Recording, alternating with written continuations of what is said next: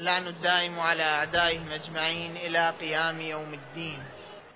نحن كمسلمين نحن كشيعة نعتقد بولاية أهل البيت عليهم السلام وأن الطريق إلى فهم الإسلام يكون عن طريق منهج ومدرسة وضعها أهل البيت عليهم السلام.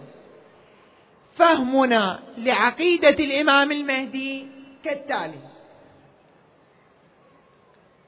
السر في محورية قضية الإمام المهدي في الدين كالتالي. سر التركيز على الإمام المهدي واعتبار الإمام المهدي القضية رقم واحد هو كالتالي.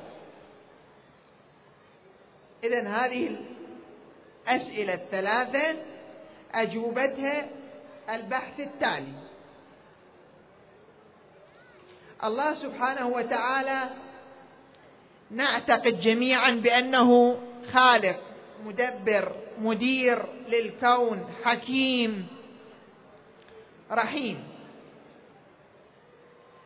إذا كان والأمر كذلك لابد أن تكون لهذه الخلقة من غاية.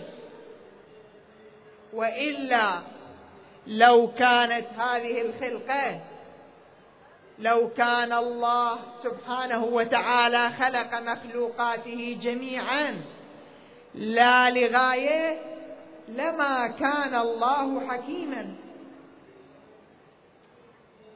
لأنه لو كان قد خلق ما خلق لا لأجل شيء. وإنما عبثا لغوا لهوا لما تسنى لنا أن نصف الله سبحانه وتعالى بأنه حكيم. وحيث أن وصف الله تعالى بالحكمة أمر لا يعتريه تردد عند أي شخص يؤمن بالله. اذا لا بد أن يكون الخلق لغاية وحكمة. ولا بد أن تكون هناك مصالح لأجلها خلق الله سبحانه وتعالى خلقه. وهذه المصالح لا بد أن لا تكون فردية وشخصية. الكثير من الناس عنده مصالح. من خلال المصالح يدير شؤون حياته اليومية يدبر معاشه اليومي. نسمي هذه المصالح مصالح شخصية. أكو مصالح نوعية. مثلا مصلحة حفظ النظام. أي مصلحة شخصية إذا تعارضت ويا المصلحة النوعية تقدم المصلحة النوعية. مثل من؟ مثل مصلحة حفظ النظام. الله عندما خلق. قلنا أنه لابد أن يكون لغاية.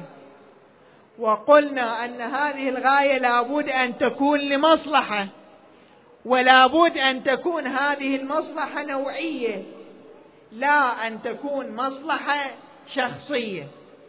جيد. إذا كان والأمر كذلك وهذه المصلحة هي هداية البشر وإيصال الناس وإيصال المخلوقين إلى كمالهم وأكمل الكمالات هو اهتداؤهم إلى الله سبحانه وتعالى.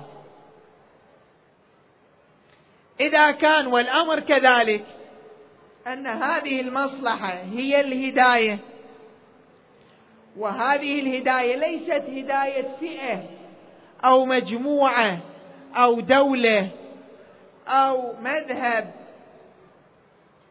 وإنما هي هداية جميع البشر إلى هذه المصلحة لنحقق ليحقق الله سبحانه وتعالى الغاية من الخلقه إذا كان الأمر كذلك وحيث أنه لم يتحقق إلى الآن فلا بد أن يكون هناك شخص يأتي في زمن ما يحقق الهدف من خلق الكون.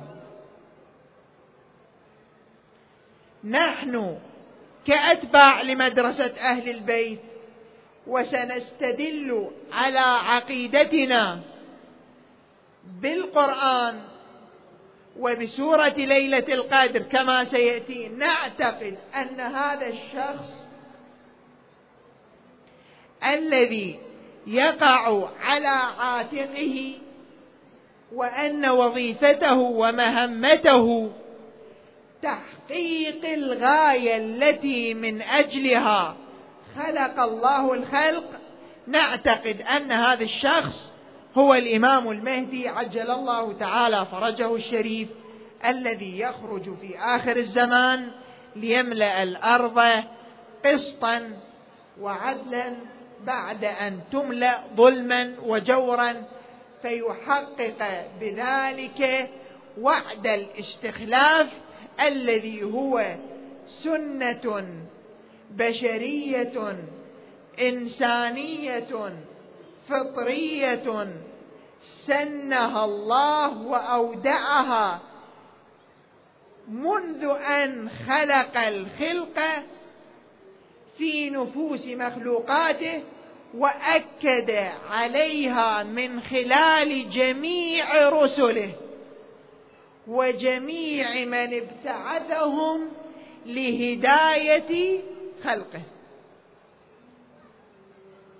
اذا ننتهي من البحث الأول ألخص البحث الأول حتى ندخل غدا في البحث الثاني وهو شروع في شرح سورة إنا أنزلناه في ليلة القدر التي سنقف من خلالها على أن الدليل على ضرورة وجود الإمام المهدي ووجوب الاعتقاد به والتسليم له ومبايعته والإذعان له سنستدل على ذلك كله من خلال سورة إنا أنزلناه في ليلة القدر.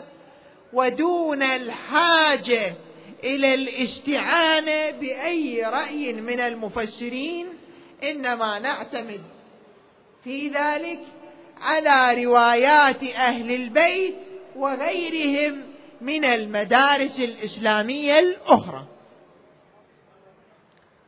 ألخص محاضرة اليوم حتى الأخوة في اليوم في الليلة الآتية يكون عندهم تصور لما سوف نبحثه غدا.